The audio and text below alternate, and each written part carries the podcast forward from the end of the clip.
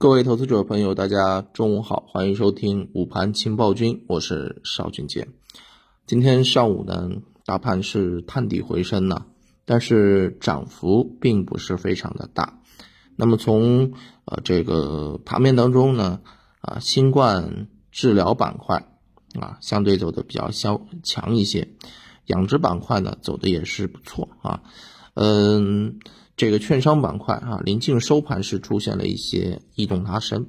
那么其实这一些呢都是属于相对来讲啊位置比较低的啊，或者说是受到事件刺激的。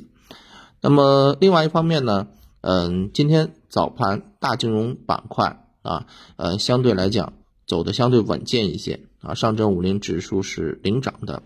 啊，依然是呈现出这种啊这个主强创弱的这种感觉。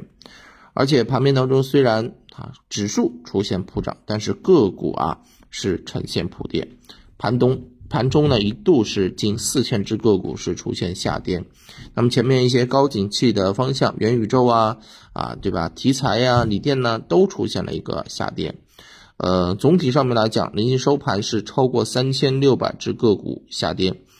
嗯，而且成交量呢是达到了六千九百九十一啊，较上个交易日的上午是放量了一百二十四亿元。而在这样的一个情况之下，其实对于我们投资者来讲，首先第一个，我们一直在跟大家说啊，谨谨慎追高，对吧？现在所有的这个东西都是低位低估，而且呢，大家会发现，当啊市场的这个情绪开始啊。确定啊往低位低估方向转的时候呢，你就会看到啊一些啊趴在地上的啊，比如说银行呀、养殖呀，对不对？这些品种就出现了啊相对比较好的走势。为什么？因为它估值低，前面谁都爱答不理，但是这些板块就是跌透了、跌深了，上处低位，你买它不会有太大的这个问题，对不对？所以大家都有这样的一个想法之后呢，哎。明显的就出现了一个啊这个抱团取暖的这种感觉。那么另外一方面呢，北向资金方面啊，沪股通早盘是流入了 五十六点零四亿，深股通是流入了 三十五点九七亿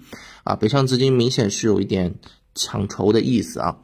低位的时候、跌的时候啊，是我们投资者考虑买入的一个最佳时间节点啊。所以呢，呃，对于呃这种指数上行啊，个股下跌。就是要趁个股下跌的这个过程当中去寻找确定性啊，找哪些你看因素，一个是业绩啊，一个是回调的深度，另外一个是未来的驱动力啊，这些因素叠加起来就能够帮助我们在当下市场当中找到自己的一个避风所，好吧？啊，今天中午就跟大家聊到这儿，我们看看下午收盘什么表现，跟大家接着聊。好，拜拜。